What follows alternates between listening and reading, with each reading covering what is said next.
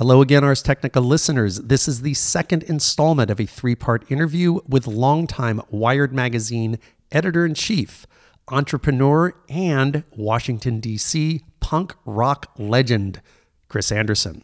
We'll start with a rerun of the last several seconds of yesterday's episode just to get you oriented, and here we go.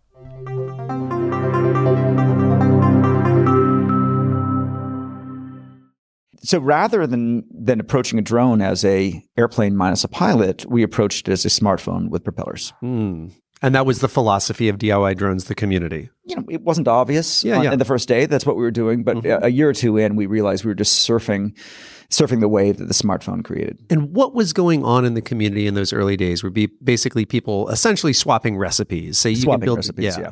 yeah and it so was it hundreds, was, thousands of people. Well, initially it was, you know, it, was, it started with the thousands yeah. and the tens of thousands, but basically it was it was um it was a fascinating interdisciplinary moment where you had software and you had hardware. So some people were writing code and some people were spinning printed circuit boards, mm. and and the recipe consisted of the following: Hey, welcome to DIY Drones. You want your own drone? Well, first fab this PCB, then solder on these components, then load your tool chain and compile this code, mm. then plug it into some janky radio control thing, and then good luck. Yeah. Which I thought was like, that's you know, I mean, that's that's that's spoon feeding. Um, but it you know, it turns out that regular people are like, come on, can you just like make it for me? Right. And so I'm like, I thought, well, yeah, I guess that is kind of reasonable. Just to um, drill down on what you just said. So, from your standpoint, like, this is cheating. This is easy. You know, instead of figuring it out yourself, there's well, just as opposed to writing the code, you just have to download and compile the code. this is paint by numbers. But the truth is, for mere civilians, they're like, I don't want to do that stuff. Just like I look at Blue Apron and say, I don't want to cook by numbers. I want to have been cooked for. And so people wanted actual drones. And then that was the next big pivot, right? Yeah. So then they, we had to make a, well, start with a kit where everything was kind of done for you. And that kit was pizza boxes um, can, uh, assembled on the dining room table by those same children mm-hmm. by your kids, by, by just, just the once. So um, now you do everything once. You have you have now started a company then at this point. Well, no, no, you're no, still servicing the community. And I'm servicing the community. You know, yeah. you know, you know, prepping pizza boxes for maker fairs, things like that. Mm-hmm. Classic maker movement stuff. Um, but the problem is they sold out mm. um, really fast, and I'm like, that's fantastic. Our product's popular. And the kids are like, yeah, whatever. And I say, you know what that means? And they're like, no, it means you're going to have to make more. Yeah. And they're like, not going to happen. so I, I had to find help. And uh, there was just this guy on the, on the internet in our forums who um, was just the smartest guy around. He was flying a helicopter with a Wii controller. And his name was uh, Jordi Munoz. And um, I'm like, Jordi, you're like super smart. Do you, you know, you want to help make some boards? And he's like, sure. And he was just somebody who's super active on the on the just yeah, never met him. Just just, just yeah, just yeah. you know, you know, meritocracy. Just, he had the best code. Yeah. Um. So he, I said, "What are you going to need?" And he says, "I'll probably need um, about five hundred dollars worth of parts." So I sent him a check for five hundred dollars, and he just kept sending me these pictures. Where was he? Well, I didn't know. You didn't know. Um, eventually, it turned out he was. Um, I think at the time, he later told me he was in Riverside, California. Hmm. Um, but what you know, to cut the long story short, um, uh, you know, a couple years in, um, uh, this this this this which is now a company is now making more drones than all of America's aerospace companies combined. Um, has factories in San Diego and Tijuana, Mexico. This is the company that you the, the, company that Jordi basically basically built with my five hundred dollars of investment and managing the community on one side, while he did the, the hardware on the other side. So you co-founded it. The two we co-founded it. Yeah, yeah. But yeah, yeah. you know, but by but you know, I met him a few years in. I went down to see him. Wait, you started the company, and it was years later when you had this large concern that you met him for the first time. Yeah, in a hotel. And it turns out that I accidentally created a 21st century aerospace company with a teenager from Tijuana that I met on the internet. Wow. You had no idea that I he was that was, young. No. Well, by the time I finally met him, he was like 21. Yeah, yeah. 22 maybe or something like that. A but former teenager, yeah. Former te- yeah. But, we all are, when, yeah. he, when, he, first joined, he was, he, he was uh, you know, just graduated from high school. He was about 19. Yeah. Just he was um, was married, married young, and he was uh, he and his wife were waiting for the child to be born, so they decided to move to the U.S. to have their mm-hmm. child born. Mm-hmm. And he so he had some time to spare, and so he built basically, you know, on with just just you know brilliance and gumption, um, built a series of factories, including quite a large drone factory in Tijuana. And this is uh, still your company and it's still the 500 bucks that's running at this point? 50 50, make a, no investment came in, running purely on, on, on cash flow. And how large at this point in terms of like headcount or top line or whatever metric you find most relevant? Five million in annual revenues, 40 ish employees. You and Jordi from the 500 bucks. And you're still running Wired at this point. Yeah. Wow. So what year are we up to now? 2012. late- 2012. Late, late 2012. And that's about when you you did uh, eventually leave, obviously. Yeah, so at, so at that point, once I once I realized that we were you know going to do more than five million in revenues that that year, and that he de-risked the thing brilliantly, Oh, yeah. and that it was time to go from bags of boards. We were still selling just bags, basically bags of boards. So people were assembling themselves. st- well, the, yeah, they were. I mean, so you know, the, the big triumph was that we pre-soldered components onto Mm. Yeah. the boards from because it turns out people suck at soldering. oh, well, yeah, we do. Yeah, yeah, yeah. So, so, so at this point, it was bags of boards. It was clear that it needed to be turned into a consumer electronics product where so it's, it it's flies a- out of the box. flies out of the box exactly and it, we just weren't going to do that with you know cash flow and and you know and um, you know, learning as we go uh, so we raised money to basically um, ramp up to mass production move production to an outsourced operation in china Mm. you know have a consumer electronics product um, and go big Yeah. Or go home And that was 2012. and when you took early off, early 2013 so and you yeah. raised the money and So I assume multiple rounds of financing. And we did multiple rounds of financing, rounds, yeah. and um, and we ended up going head to head with a, an amazing company called DJI um, out of China, and um, produced a good product uh, called Solo. But we were targeting fifteen hundred dollars as a price point, Yeah. and by the time like six months after releasing it, the price had gone to about six hundred. The the retail price of Retail price of, competitive of, of competitive, equally good competitive products. Never seen a, you know prices fall um, like that. So basically demonetized at least you know the the, um, the the price declines of that industry basically forced U.S. companies out of the consumer market. But fortunately, there is there is another chapter. There is another chapter which we'll get to in a moment, but just to talk about about this chapter. So the, your bill of materials at that point, you were targeting a, a fifteen hundred dollar price point. Your bill of materials, I assume, was about seven fifty, Uh, nah, it should have been seven fifty. It was closer to eight fifty. closer to eight fifty, and you were selling against something that is literally pl- priced at six hundred. Yeah. That's tough. Were you, were you selling throughout that period, or was there a long period where you went dark when when you stopped doing kits and started doing? No, no, we kept selling the kits um, throughout. Um, kits are the you know Bermuda Triangle of the maker movement because you know because it's very easy to make a kit. Yeah. But uh, kits have a customer support requirement that's just crushing Uh huh. because people will make will assemble kits wrong. Yeah. Well, of course they will. And when they assemble kits wrong, and there's lots of ways to, you know, unless you make a really good kit, and there are some bad. I'll assemble an IKEA bookshelf wrong. Of course, they're going to assemble a drone wrong. And so, like, literally, you wake, you know, I would wake up in the morning. I'm CEO of this, you know, this company. I wake up in the morning, and there's like a 100 to 150 emails in my inbox, you know, directly to me, yeah. saying, you know, you suck, the product sucks, and you know, and you know, and I want, I want my money back. And you look, and you just realize that they had soldered it upside down, or backwards, or, or cold joint, or they, they, it was just, it was just like, I, I cannot emotionally handle other people messing up soldering Uh-huh. uh-huh. because it because they just because because it's it's just no no fun to wake up to those kind of complaints. So we're like, okay, we're going to solder for them, Yeah. and then we are like, we're going to compile the so, you know the, the code for them, and then we're just going to stick it in a plastic box, and it's just going to work. Yeah. And every time we took you know an order you know took a, a, a complexity out of the equation, the tech support would drop by like an order of magnitude. Mm. So basically, I'm anti-kit, and I'm mm-hmm. not anti-kit because I don't enjoy making kits. I'm mm-hmm. anti-kit because I don't enjoy supporting kits. When you were at peak hardware, what was your hardware revenue, kits and and and completed drones? Did you get into the tens of millions? Oh, oh, kits and completed. the whole the whole oh, yeah, your whole top. Oh, we were on a hundred million dollar run rate. You were on a hundred million dollar run rate. Yeah. Got pretty big. Well, when I say run rate, Yeah, yeah, we, I know. we didn't you- complete that year. Yeah, yeah, but I know what you mean. You, there was there was at least one month where you were you were Yeah. in the ten million dollar a month. Oh, yeah, range, yeah. Now you had an interesting idea at the time, and I remember reading about it. I think it was in the book Makers. Uh, you've written three books, right? The long Mm-hmm. The tail. long tail, Yep. free. Long tail is the sort of the, the concept of infinite choice and all that kind of stuff. Um, the free was the second book, which is basically the business model of the long tail, Yep. which is the marginal cost is zero, so charge zero. And then makers is just the long tail of hardware. So open source software was very much out there as a concept. You talked about open source hardware, and I believe it was in Maker. It might have been in an article that, that you were Makers. It might have been an article that you had written. Um, could you briefly review the open source hardware vision as it was then? Because it Yeah. was really compelling. The reason Jordi and I were able to do this is all because of open source hardware and software. So our first product was called, um, you know, um, Blimp Duino. Blimpduino. Blimpduino, which Like was a- Mm-hmm. an autonomous blimp based on Arduino. And the second product was called ArduPilot, which was an autopilot based on Arduino. So you can sort of see what's going on here. We're, we're building a lot of this on Arduino. Yep. And um, you know, the maker movement was very much built on the notion of open source hardware because the maker movement is really about the physical, the tangible stuff. Um, so there were a number of projects in 2007 that were extremely influential. Arduino was one of them. Um, in 3D printing, there was something called the RepRap. Yep. British British company, right? Uh, it wasn't even a company. I think it was just a community, but it was out of, out of Europe, maybe British. yeah. There were a few others, but those, those two in particular were the most influential. And they were open source hardware.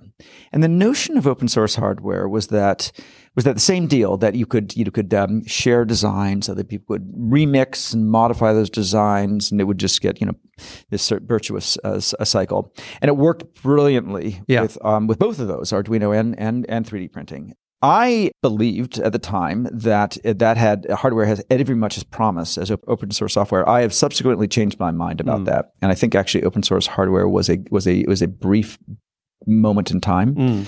but is not sustainable. And I'm I, and I'll and I'll say so with a lot of scar tissue. Mm. So open source is based on the notion that you have very low barriers to entry. Yeah. Anybody can code.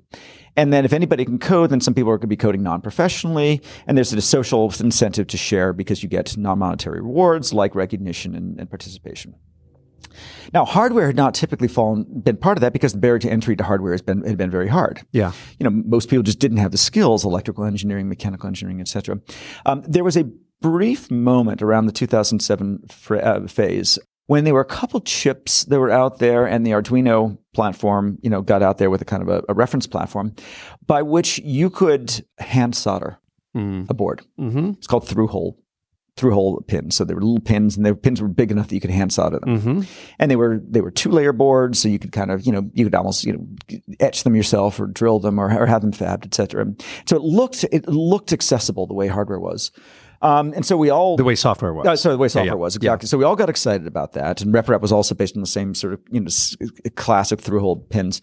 Um, the problem with that whole model is that um, it was based on relatively low, slow speed, very very kind of you know not very powerful chips, Mm. which is fine because it wasn't about the power of the chips; it was about the power of the community. But as we started to use these things, we wanted more and more power. We went to more powerful chips, and then suddenly you couldn't solder them anymore. Mm. Um, and the the more you look like a smartphone in terms of the you know the components, the more you look like a smart, smartphone in terms of the complexity of the assembly. And now you're I'm going to nerd out here for a second. So now, now you're a, surface mount, you know, fine pitch, you know, four layer boards, six layer boards, um, design tools that are no longer free and no longer accessible.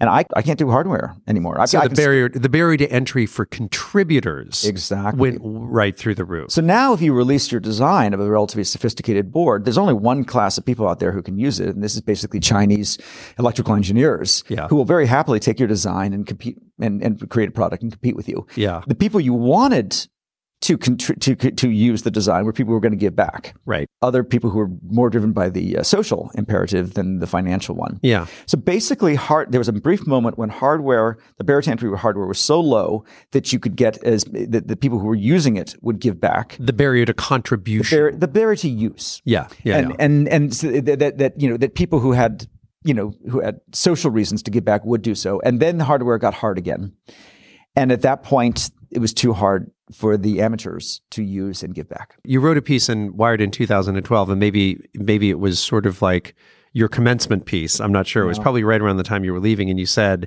"If we get it right, it'll be a fantastic model for companies of all sorts. If we get it wrong, an instructive failure." So instructive, Yeah. So well, look, I I I think consumers benefited hugely. immensely. Yeah. So, um, so let's let's just take our own products. So we created uh, autopilots, um, and put them out there. And uh, today, autopilots cost like thirty bucks. They're really good, and you can get them from China, and that's great. Now Yeah. we don't make them anymore, and I don't think anybody can make a business out of them in you know on on, on certainly on venture economics um, anymore. But it's a consumer paradise. So the Chinese call this a Shanzhai. Uh, which is the notion of sort of you know copying and remixing and you know and, and et cetera. Um, mashup and, kind of. which which is fant- mashups exactly. Yeah. It's great for consumers, but one of the things about Shanzhai is it doesn't. Open source has a kind of implicit compact that you will give back. Sometimes an explicit compact in the form Yeah. of a license, like a GPL that requires you Mm. to give back, and Shanzhai does not Mm. you can you can take without giving back and many people do and that breaks the cycle Mm, got it, got it. And so there was, I, I think that you described your model to me uh, in an earlier conversation. Is you kind of thought there would be three phases. There'd be a consumer, well, there would be a design phase, and then a consumer phase, Right. and then a B two B phase, essentially. And the consumer phase, instead of lasting three to five years, basically lasted about six months. yeah exactly. And uh, you, your competitor in China is a big part of the reason for that, right? I mean, they're an extraordinary company, aren't they? yeah it, it didn't last longer than that for them. Yeah. um, yeah so so we, we there was going to be the you know the, the core technology which went great. And by the way that that core technology we built um, lives on very very happily in a um, in the Linux Foundation is something called Dronecode which is the industry consortium. So all that open source software is there and, and you know used used uh, today by by hundreds of thousands of vehicles. So very proud of that. Um, the consumer phase went straight to China commodified you know at the speed of light. And it wasn't just you know it, it'd be easy to you know to to you know regress to the old trope that Chinese just copied and they made it cheap. They didn't hmm. actually. DJI you know I lived in China for four years with the Economist Oh, and really? yeah so in, you know so my family's in Hong Kong but I was mostly in, in, in Guangdong province. And I saw the emergence of modern China and I knew this was Huawei and companies like that at the time and I knew that that they had amazing engineers and they weren't just copying. Um, what I didn't know, although I suspected, is that there's other elements of being a global giant: marketing, distribution, customer support, design, software, etc. It wasn't guaranteed that they would do that, but it was certainly possible. So I was expecting a giant. I was expecting good things um, from our Chinese competitors, and I was prepared to compete with them because we had one thing that they didn't have, which is open innovation Yeah. um, which is to say we had, you know, essentially we could harness a community, whereas the Chinese model, uh, China, and we can talk about this. China to this day has not really embraced open source. Mm. Well, they certainly use it, but they haven't they haven't embraced the you know the, The give back, ethos. the ethos exactly. Um, so we thought that was our core core you know a core asset, and that would be sufficient that the community would innovate faster than any one company. Mm. N- did not turn out to be the case. Uh, Even if the community had, though, by dint of its open sourceness, would you not have been obligated to share the community's innovations with the world and ergo with the competitor? Uh, f- f- for sure. Um, but the notion would be that by owning the community, you would have unfair advantage Mm-hmm. through some through some method. Yeah. Yeah. You know, it's been done before. Yeah. Yeah. You know, there's, there's plenty of, of companies out there. WordPress, for example, you know, auto, Automattic. Um, Yeah. You know, yeah. The Ubuntu, um, you know, MySQL. There's MySQL's- Apache, yeah, yeah, yeah. Et cetera. So it can be yeah. done. Uh, yeah. And you know, there's no reason why you know we're a pure software company. There's no reason why we couldn't you know have done it. But unfortunately, with the hardware side of it, you need to you know you have an extremely expensive you know production process, and you Yeah. get that wrong, Yeah. and now you're you're you're underwater. You're sitting on all this Yeah, stuff. and DJI innovated really well. They did not copy.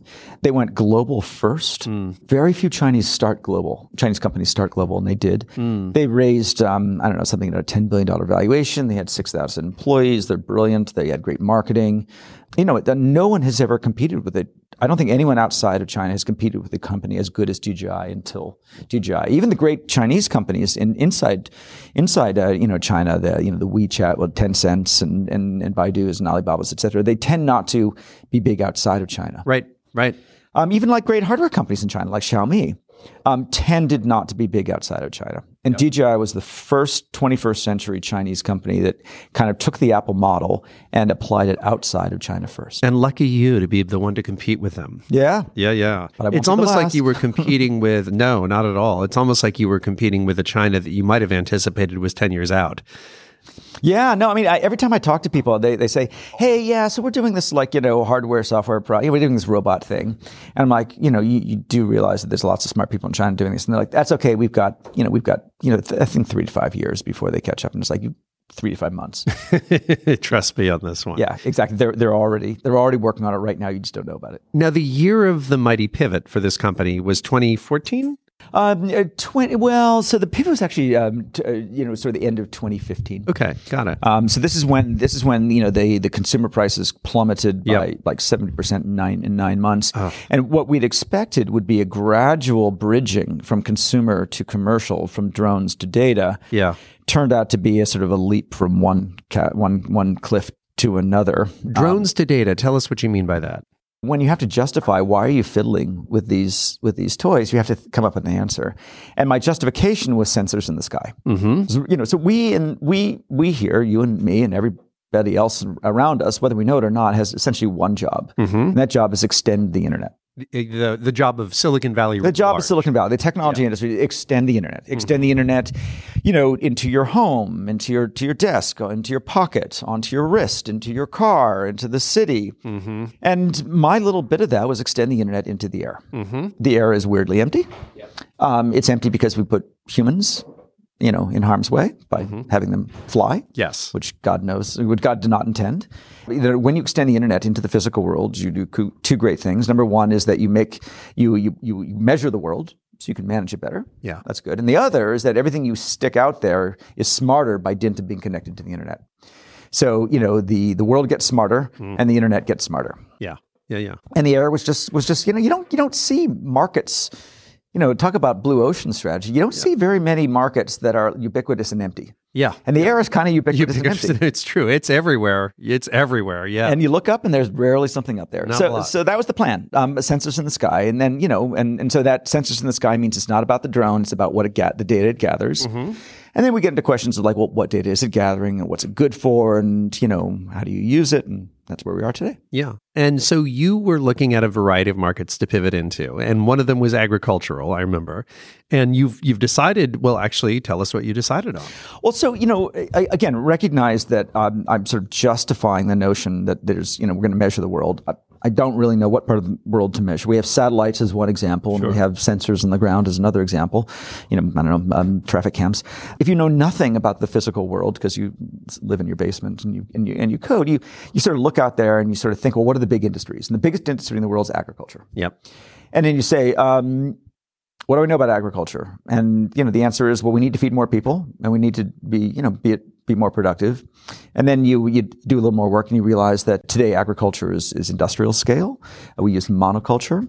We use lots of chemicals, fungicides, herbicides, pesticides to you know keep productivity up and and and you know pests, disease at bay. And, but there's big environmental consequences of of all that. Um, and uh, by the way, nobody works on farms anymore because of reasons. So you think, well, you know, it sounds to me like if you measured, you know, like once upon a time, farmers used to walk their fields and they would know everything. But now farm fields are too big to, to walk and there aren't very many farmers. So we need to substitute for that kind of, you know, information, you know, uh, awareness of the, of, of the, of the classic farmer with, with, with sensors. Hmm. So, you know, maybe we should just measure agriculture and we should like, you know, hey, let's not spray pesticides prophylactically. Let's just wait till you get an outbreak lower the chemical load in the food and water, et cetera, increase yield. Passes the cocktail party test. Yeah. Hey, what do you do? I make drones. What are they for? We, we, we map crops to feed the world. We reduce pesticide use by X percent because we know where it's needed and where it's not. Totally. That would be a hit at a cocktail party. Clean the environment, feed the world. Yes. So that was a candidate. That was a candidate. Did it fail a subsequent post cocktail party test? it did. It, did. sadly fail. What fa- what test did it fail and why? Uh, the whole do farmers want it test. Ah, really? Why Yeah. would they not want it? So they, they must spend a lot of money on pesticides and these things. They do. They do. It's like it's like the number one um, input cost. Yeah. is all that stuff. So it, it, it turns out uh, um, that first of all, there's no one agriculture. That rice is not corn, is not cows, and they're all different, and the different regions are all different, and small farms and big farms, Yeah. et cetera. So that, that's one problem. That you can't just sort of say, you know, hey, I have an agricultural solution. They want to know, you know, very specifically, do you have a rice fungus? what are you doing for sorghum? Right, and have Yeah. you calibrated against the rice specialists or the sorghum specialists? Yeah. So, I, you know, again, if you don't know much about ag, that's that's a hard answer to, to come up with. And even if you do know a lot about ag, it's a hard answer. The next thing is that it turns out that farmers do not feel pain the way you and I would feel pain. So let's just take yield. Hmm. You assume farmers want to grow more food. We would think. Not always the case. Hmm. Sometimes there's subsidies. Sometimes there's crop insurance. Sometimes there are government policies that discourage them to plant for fear it was going to lower the, you know, glut the market, lower prices and things like that.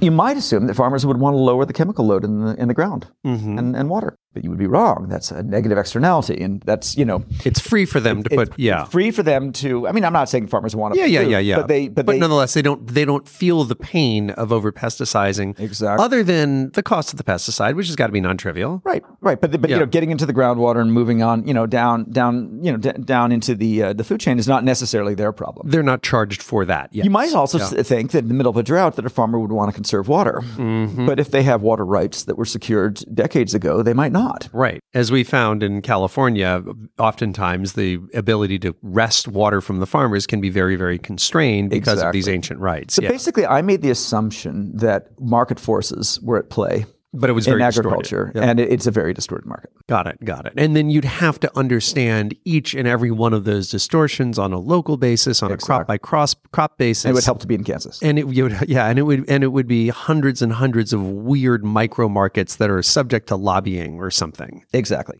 So you came to um, the built world, I for lack of a better world. I did. So let's talk about that reality capture. Fear not, Ars Technica listeners. We will talk about reality capture, just not today. We'll pick up right where we left off in the third and final installment of my conversation with Chris Anderson tomorrow.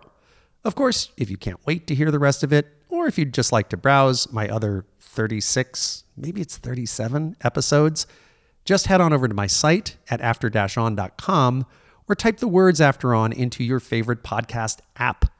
Before we wrap up, I'd like to note that throughout October, Medium.com has been running a series of essays that I've written on the subject of existential risk, which is to say, the grim yet perversely fascinating possibility that our technological creations might just annihilate us. Although I'm, of course, biased, I do think I have a novel take on all this and present some arguments and analytical lenses that are new to the discussion about existential risk. If this interests you, please go to medium.com slash at symbol Rob Reid, and Reid is spelled R E I D. That's medium.com, then a slash followed by the at symbol, followed by Rob Reid. There's also a link to my Medium page on the Ars Technica page that's hosting this audio player. At least three and probably all four installments of that essay should be up on Medium by the time you hear this. I should note that Medium is running this on their editorially curated paid members only section. The good news is they give everyone access to a few free articles per month with essentially zero friction. That's it for now. I hope you'll join me tomorrow for the conclusion of this conversation with Chris Anderson.